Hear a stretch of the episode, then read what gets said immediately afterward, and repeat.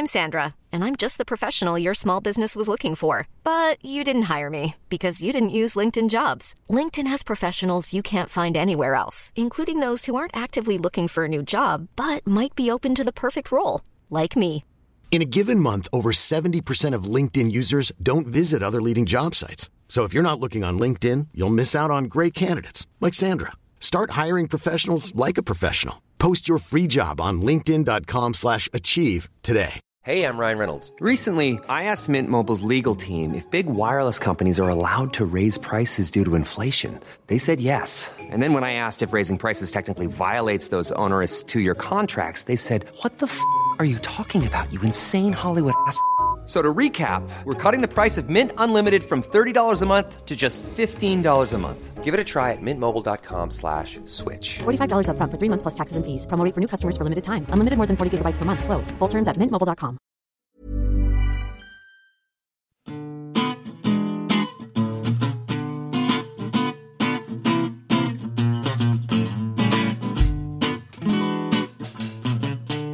Hi, I'm Stephen, and in a special edition of the New Statesman podcast, the NS Politics Desk discusses what's happened and what next.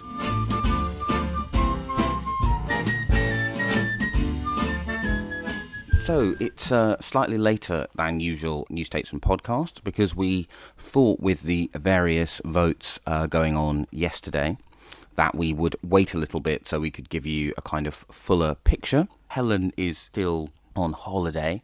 Don't worry, this isn't like when um, you know when a senior Labour staffer goes on holiday and it actually means being fired. She's just on holiday. But I'm joined again by the full might of the NS Westminster team, Patrick Maguire. Hello. And our Anthony Howard scholar, Eleni Courea. Hello. Right, so just you know, for the benefit of anyone who's been fortunate enough to you know be in Jordan, which I believe is where Helen is, or you know somehow to have escaped what's happened in the last uh, how many days? Where are we?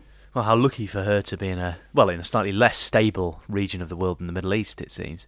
Uh, where to start? The vote. There were a series of votes in Parliament last night. That's Wednesday for anyone listening, where MPs voted to rule out no deal in any circumstances. Then the government, uh, then the Conservative Party, the might of the Conservative Party failed to coalesce around the Malthouse Compromise, which is a compromise in the same way that in so when I was about 15, I decided I'd be only able to play for, for the, uh, the World Cup for Ireland and not England, and now I'm looking into playing for one of those sort of micronations that play against Yorkshire in the minor World Cup.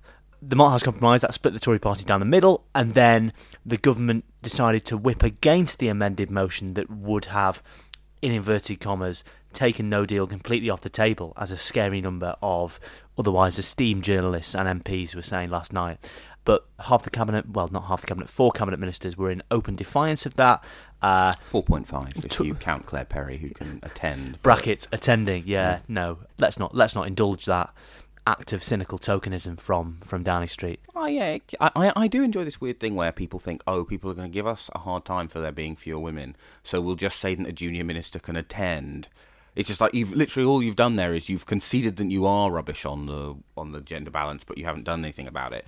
And then yeah, and then they abstained, but they had been told by Downing Street that you can abstain and you won't be sacked. Uh, uh, Sarah Newton, the junior minister, and Paul Masterton, a parliamentary private secretary, went over the threshold and broke the whip and voted against. So I mean, the long and short of it is. You know, yet more constitutional norms are being eroded. It's sort of the case of met, had the pleasure of meeting Cabinet Collective Responsibility, a charity do once. It was surprisingly down to earth and very funny. So where we are now is we're waiting to see how MPs vote on extending Article 50, how long they the extension they plump for will be. Lots of EU leaders are making what uh, Street would say are helpful noises today, saying, "Well, you know what we should do: extend it for 21 months, and then we'll reopen discussions on the customs union and the single market and all those things you don't like." Simon Clarke, Mark Francois, Steve Baker.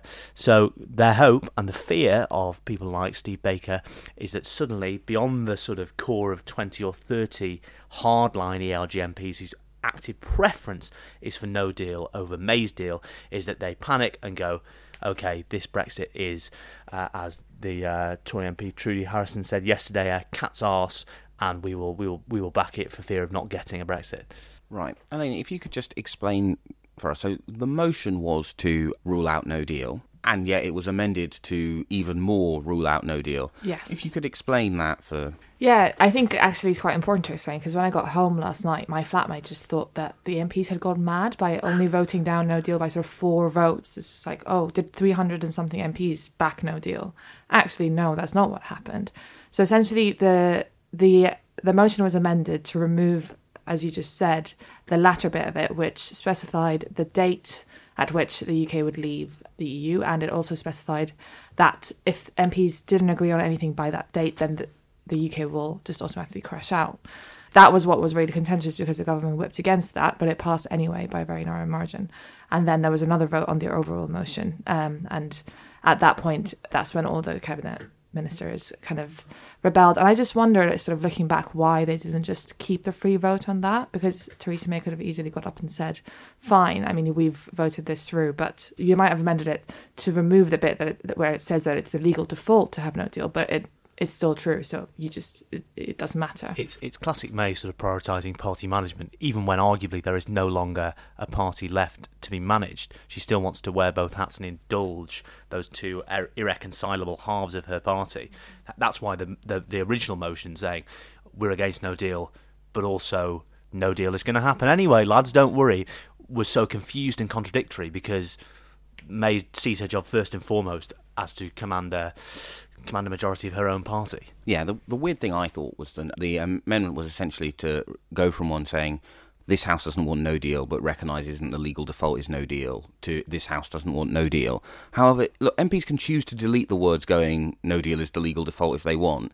It doesn't make it any less true. I can understand why. I mean, it did feel kind of slightly on the nose and the original person to table the amendment, which fundamentally doesn't seem to understand how British law or international treaty law works, didn't then understand that you can't withdraw an amendment once it's been put down, and anyone who's been a signatory to it can move it.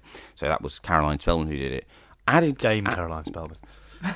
Sorry, Dame Caroline Spelman. Um, adding kind of to the sort of adding another sort of weird layer of farce. The MP who did move it, Yvette Cooper, I was about to say famously, which really shows I should get out more. Semi-famously to people who with too much time on hand, compared people who said it was not a good idea to trigger Article 50 as a blank check to Donald Trump. And it's just one of those things where it's just like, well, I can I can see how if you want to believe that that wasn't a crass and actually deeply offensive thing to say, um, then um, then I can see why you want to believe than just going, well, I don't recognise that the 29th of March is the legal default, does make you feel uh, better about about it. But it doesn't change the fact that it is the legal default. And as yet, MPs have not been able to cohere behind anything which changes that legal default. And it's quite difficult, I think, to see how they will. Although I am aware that the two of you disagree with me on that. So, Eleni, what do you th- what what what do you see as the kind of res- what's going to happen over the next couple of days? Well, I think I, there's a lot of stuff going on. So we we're going to have the vote. Uh, the deal, Theresa May's deal, is going to come back, and the question is: Is it going to get through uh, before the end of March? And th- therefore, will the only extension that we need be for getting all through get the necessary legislation? And the kind of related question there is: How many of the Conservative ERG MPs? How many of them are going to flip back and decide actually we're going to back this deal because otherwise we might not have Brexit or we might have a really long extension and get something that we want less. And yeah, I think I think that ultimately, either for, for, with votes from the ERG or with a few votes from Labour, some form of Theresa May's deal will get through, but I, I'm just not sure when. Yeah, Patrick. So I think it all depends on the outcome of two things. The first, two linked things. The first being Geoffrey Cox's discussions with the DUP and whether he can offer them a slightly more robust ladder to climb down, or indeed a ladder at all. And then uh, whether the DUP change their minds, whether lots of ERG MPs join them in changing their minds, save for further concessions from the EU, which on balance are unlikely, and there's they've no incentive to offer further concessions at this point, given that you know the widespread acceptance, in, especially when when Westminster votes for an extension. So I would imagine that Geoffrey Cox can't offer the DUP quite enough. Um, I would I would be pretty bullish about the number of ERG MPs who are going to change sides.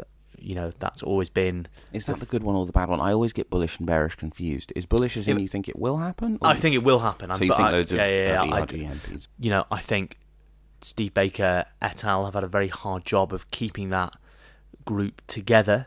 And the really striking thing for me, actually, in recent days has been I've been thinking a lot. Well, not a lot. That implies I lie in bed thinking about meetings of the 1922 committee. You but kind of do though, right? I, I do, yeah, I do. Uh, there was a meeting of the 1922 committee in July, just after Boris Johnson and David Davis had resigned, and obviously just after Chequers had been published. And even at that point, there were at every meeting of the 22, you'd say to a Tory MP, "Well, you know, the first question is, say, oh, who got up and said the deal was a turkey and said she had to go?" And the answer would always be, "Oh, you know, the usual suspects: Nadine Dorries, Bridgen, Simon Clarke." Philip Davies, right? And the really striking thing for me in recent days is Philip Davies and Nadine Dorries have voted for the deal. Simon Clarke was doing the rounds last night saying, well, I think I'm going to have to vote for the deal now.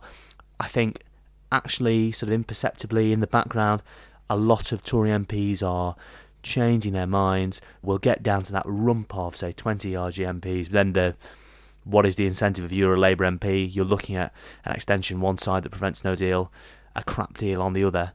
Which are you going to pick? And you know, you would say, wouldn't you, that few Labour MPs even now are going to change their minds?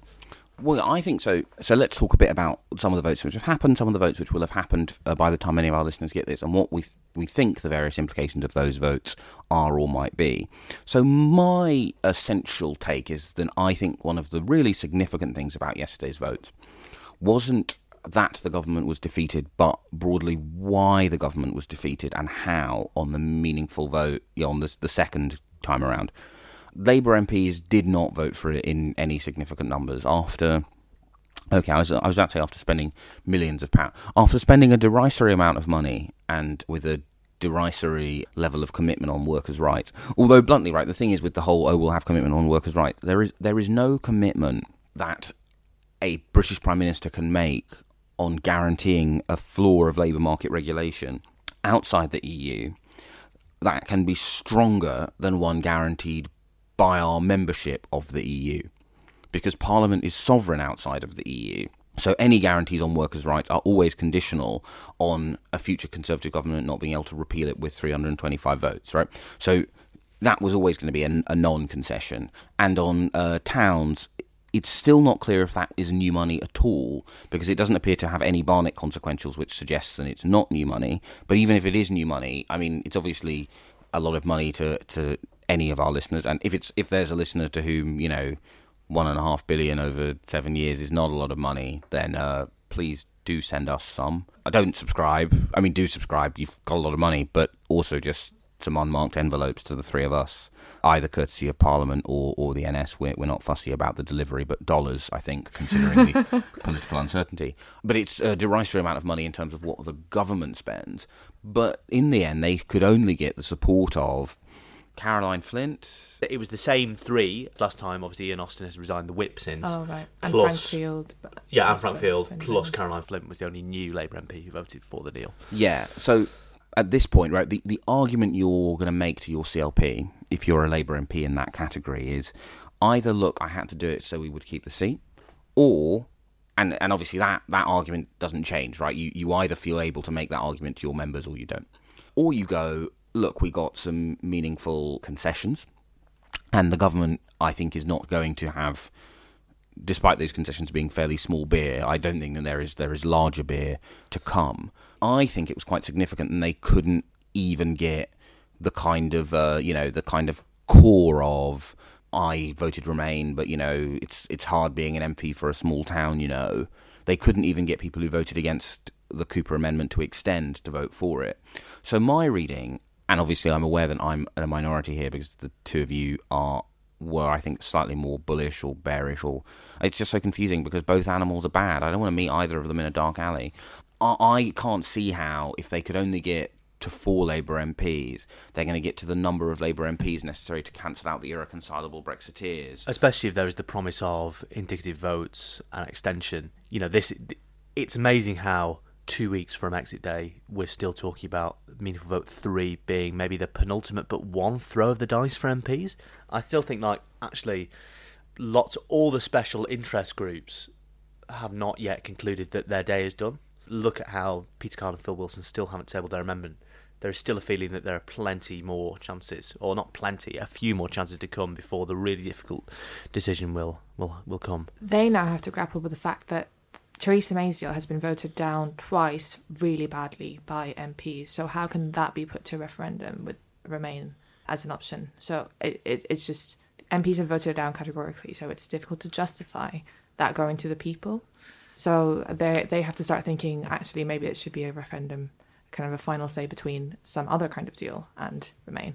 So it gets really complicated. Yeah, that that, that that's the Labour leadership's logic, isn't it? That you know you have to have a Leave proposition that has commanded a majority in Parliament. But as you said in our office in Parliament yesterday, Stephen, the point at which a Leave proposition gets a majority in Parliament, then knocking off the referendum bit has sort of been promised is quite easy, isn't it? My essential analysis is still that there is not a majority to be found in for a second referendum. Right, let's talk about some of the amendments that are on today.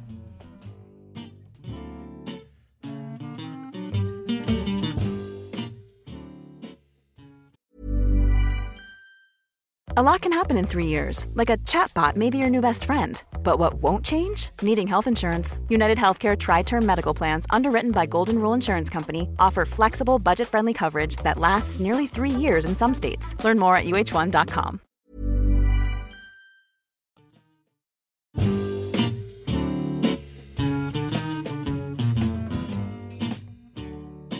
So, there are a variety of amendments being tabled and voted on tonight, of which I would say the most significant is probably, well, so the overall thing is to seek an extension. Uh, an extension to the Article 50 process if the deal does not pass on the third go around. That's the kind of government one, and we kind of assume that that will effectively something asking for an extension will pass. The I think the interesting one, if it gets tabled, is this cross-party amendment of basically conservative Brexiteers of various stripes, the DUP, and 14 Labour MPs saying, yeah, we think a second referendum is bad. Now, that amendment may not be tabled, yeah, Bercow may not decide to have a vote on it, but I mean, essentially, if there are 14 Labour MPs who are so opposed to a second referendum that they are willing to put their names to. Uh, an amendment with you know Nigel Dodds Yeah. and Sammy Wilson's name on it, Yeah, then they are never they are never coming around to that idea. No matter whether you say, you know, as some optimistic Remainers on the Labour front bench say, look, you know, you can go back to Grimsby or Bassetlaw or wherever, and you can say, I voted for Brexit. I mean, that's just not that's just not going to happen. That's not going to wash. Yeah, I mean, I think I don't know about you, but I feel almost every week I feel one or us will bump into someone in the Labour on the Labour benches who turns out to be anti a second referendum, and it's just like, wow, you, you know, it, it, you really, you know, kind of, you know, people who I would have, if you'd asked me a year ago to do a like kind of list of, you know, cut me, I bleed blue and blue and stars. Labour MPs who go, no, never, we wouldn't win. It would be a terrible idea. Uh, we'd actually just make everything worse. The one thing we have going for us is the last time was close. So you know, we we've just got to like bank that until we can fight it in the more. And there are there are there are plenty of people with who will enthusiastically tweet about a people's vote, and you know have CLPs full of Remainers who think it's a terrible idea. They will privately say, "Of course, I don't think we should have a second referendum, and we're not going to have one. But if I don't take this stance, my CLP will keep hemorrhaging members. I, you know, I will incur their wrath.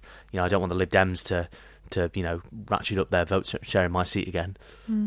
yeah, I, I agree that there's definitely no majority for a second referendum, but speaking to some of the people on the kind of sidelines who aren't who don't come out and say what they think as much or at all, there is a slightly nuanced position amongst some of them that are they're very against a second referendum when you call it that. But when you say it's going to be a final say on deal versus remain, then they can actually countenance voting for that. And there is a group of them who kind of aren't really taken into account. But it's definitely not big enough, I think. Yeah, I think this is the thing. An, an opposition to it in the Conservative Party is sufficiently deep. So, you know, I think regardless of whether or not that gets voted on, I think yeah, we can we can once again say a second referendum ain't, ain't going to happen. The other significant amendments, I guess, are over the length of time for this extension. The interesting, the interesting thing for me is that when you have Christopher, obviously it's not a, a particularly well intentioned amendment. Christopher Chope, the sort of paleo skeptic MP for Christchurch in Dorset of upskirting uh, fame, uh, not for the lawyers out there, he's not an upskirter. He objected to a private mem- private members bill that would have outlawed upskirting, which has since been since been made illegal. Um, Christopher Chope has tabled an amendment saying we should have an Ask 50 extension for the express purpose of replacing our negotiating team. Now, obviously, that's a bit of scurrilous mischief making, but it's interesting that I think everyone at this point has made peace with the fact there's going to be an extension. You saw Malthouse tabled by ERG head honcho Steve Baker and other Brexiteers. That said, we should have an extension. I think everyone has come round to the idea of an ex- extension in principle, but the real battle is over its length, and that is a battle that won't just happen in Westminster; it will also happen in Brussels and uh, in the chancelleries of uh, of Europe.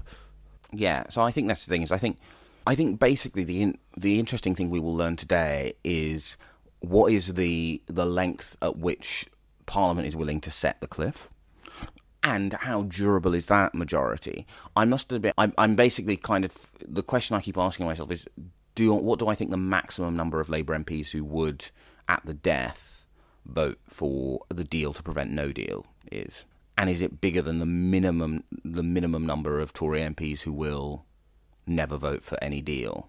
Interesting.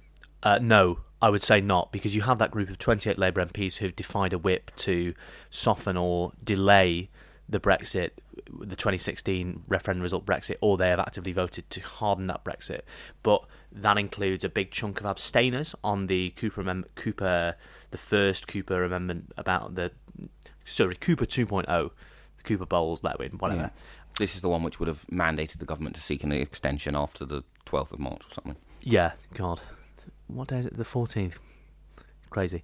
So, yeah, there's a big chunk of abstainers there, so I think we can only really bank on people who have actively broken a whip to vote the other way, and I think that is that is about 14, I think, if I remember rightly. So I think there are now 21 MPs who have act Labour MPs who have actively, you know, done the full rebellion, as it were, you know, Yeah, all yeah. the way from from from voting, uh, being told to vote for something to voting against it in the in the hard Brexit direction.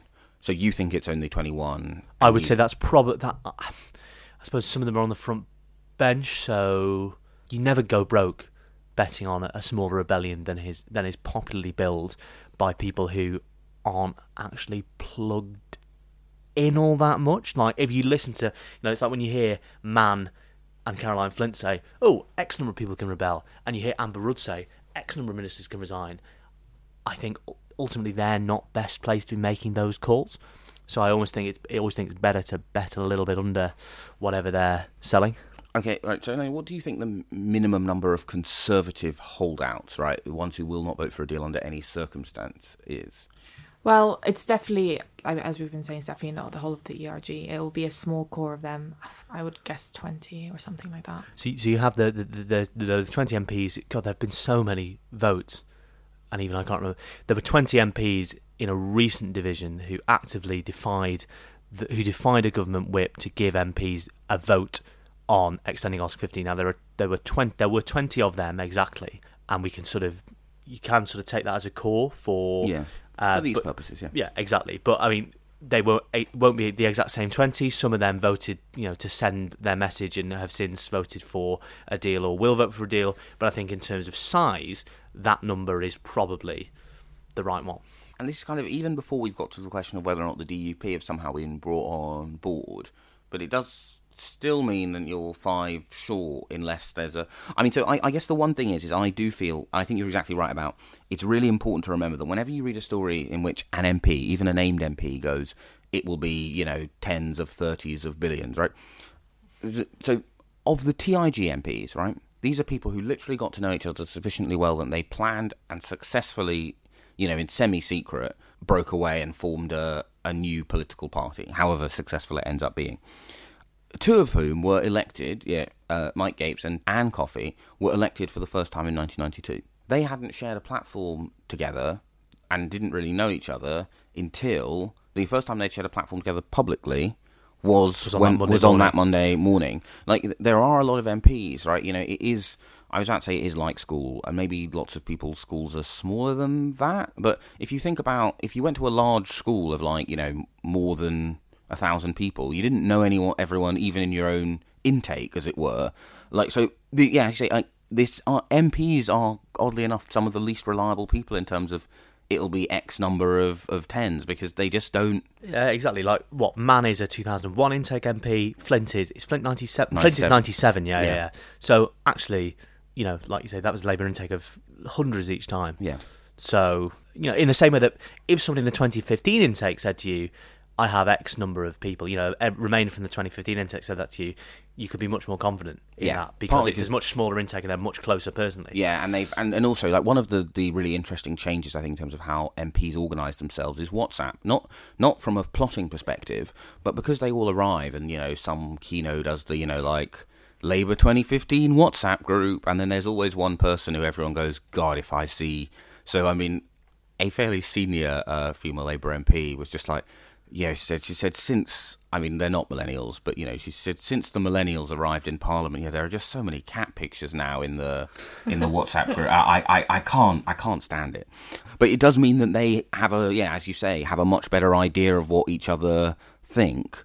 Whereas mostly, uh, you have you know the kind of oh well, people know the people on their select committee, they know the person who they you know they might be shadowing or they're, they're a PPS to, but they don't have that bigger grip on what the vast mass of uh, other MPs are. But the one reason why I think I'm slightly, I think it might be bigger than than 15 in the Labour group, is when you talk to even second referendum supporters on the Labour side about, you know, well, what do you do if you get to the cliff? They do go, well, obviously you can't permit no deal, which is the other reason why uh, I think May's deal is still going to pass because ultimately people keep talking about a Mexican standoff, but the ERG doesn't believe guns kill people, so they're always going to be unafraid of the gun, whereas the second referendum people do all believe that the gun does work, that no deal is bad, and that's why I think they will. and that was that was the most interesting line in the TIG's opening press conference, which was I think it was Chuka Umunna said, "We will vote in any way necessary to prevent no deal, come what may,"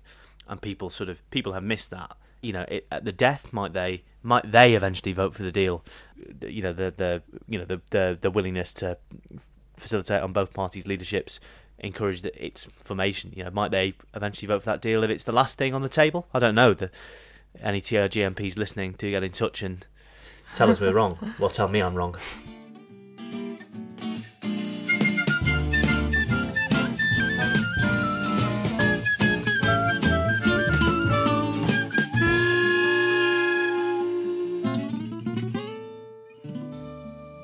And now it's time for a section we like to call You ask us. Thank you. Our question then comes from Martin Cookson. If the withdrawal agreement gets through the House of Commons, what is the House of Lords role going to be? Nod it through, ping pong it, kill it with fire. And how can this be done in the time available? I would say those options, but in reverse. I Right. think they will try and kill it with fire, or a noisy minority will. Then they will, or you know, the, in the, then that will lead to a process of ping ponging, Yeah. And then eventually it will be nodded through as per the terms of the Parliament Act. Right, so I'm going to explain just for the benefit. So, ping pong is a, is a game, but it's also the term for what happens when the House of Lords votes something into government legislation that the government doesn't want, and it basically then goes back to the House of Commons, and then either the House of Commons can accept the Lords' amendment, in which case it goes through, or the Commons goes, nah, we're not going to have this. Now, technically, the Lords can keep going, but we want it until the Parliament Act forces it through at the end of the year. I, to be honest, kind of think that a lot of the time, however, it's a, it's a, it's not ping pong; it's a kind of single pong. I think I can't think of any particularly recent examples of that, but I feel I ought to be able to. Can you, Not really, Patrick. Patrick? You're a computer. Uh, what recent examples of ping pong? Single. Yeah, well, single, the kind of single pong. Oh God, no. Oh, I mean, the problem is that no one pays attention to legislation anymore. So the EEA amendment is a good example, I think, of the single pong, right? So the Lords went, we'd like to stay in the EEA. The Commons went, no. no. The Lords went, oh, okay, fine. I think it would be a single pong. Single pong, probably single pong, but this will be subject to a confirmatory referendum on the deal. I think the Commons would then go, yeah, no, no thanks. And it would then just pass because I just think I just wonder though if they're going to propose, if the Lords are going to propose anything that actually hilariously gets through the Commons because there's such a small government majority now. Well, not. I think that was that was the that was the hope of a lot of Remainers when the EA amendment was proposed, and certainly when the Lords proposes customs union amendments. There is the assumption that well, great, you know, at the time uh, Labour Remainers were brief. they would say, look, there are so many Tory MPs who are on the record as saying they want EEA after. This means the Lord's EEA, um, EEA amendment will definitely pass. And of course, as we've learned since, it doesn't matter that Anna Soubry and Heidi Allen exist as long as or existed, well, they still exist as as MPs, but not Conservative MPs, of course, as long as Yvonne Fovargue and Julie Cooper and Rosie Cooper and all the other Northwest contingent do. Yeah, and so I mean, I think, yeah, I also my assumption, right, is that you know if you're the House of Lords and you do this, you are very probably voting. Actually, the problem is, I think yeah, if you if you said to the average Lib Dem or Labour peer, uh, you can stop Brexit, and as a freebie, the Tories will abolish the House of Lords, they'd be like, yeah, where can I sign? I think the problem is, is you you aren't actually going to end up abolishing the House of Lords. You are giving them a pretext, the thing that they've wanted to do for ages, which is um, they are congenitally offended by the fact that they're the first Conservative government not to have a majority in the House of Lords ever, and you would just have kind of you know, arise, Lord Toby of Young, arise, Lord. Yeah, oh there is. God, you, I mean, can, you can always, as Lloyd George threatened to do, and as every prime minister is threatened to do at various points, just create a thousand peers. Yeah. So this is why I think ultimately it would be a very quick moment because ultimately, if MPs have surrendered the fight on softening or stopping Brexit, then you know it doesn't matter how angry Andrew Adonis is. The House of Lords as a collective, I think, is not going to do anything. May turn out to be a stupid prediction, but I guess we'll find out. You've been listening to the New Statesman podcast. This week it was recorded by me, which is why the sound quality is so bad. Nick Hilton, our producer, did an admirable job of fixing uh, my various mistakes. Our music is Devil by the Devil, licensed under Creative Commons. If you want to get free extra weekly Sunday email from the whole of the politics desk, subscribe to the NS digitally and you will receive the week ahead email, which features gossip, what's coming out in movies, books, and cinemas. Plus, I chuck in a recipe or a restaurant recommendation every week.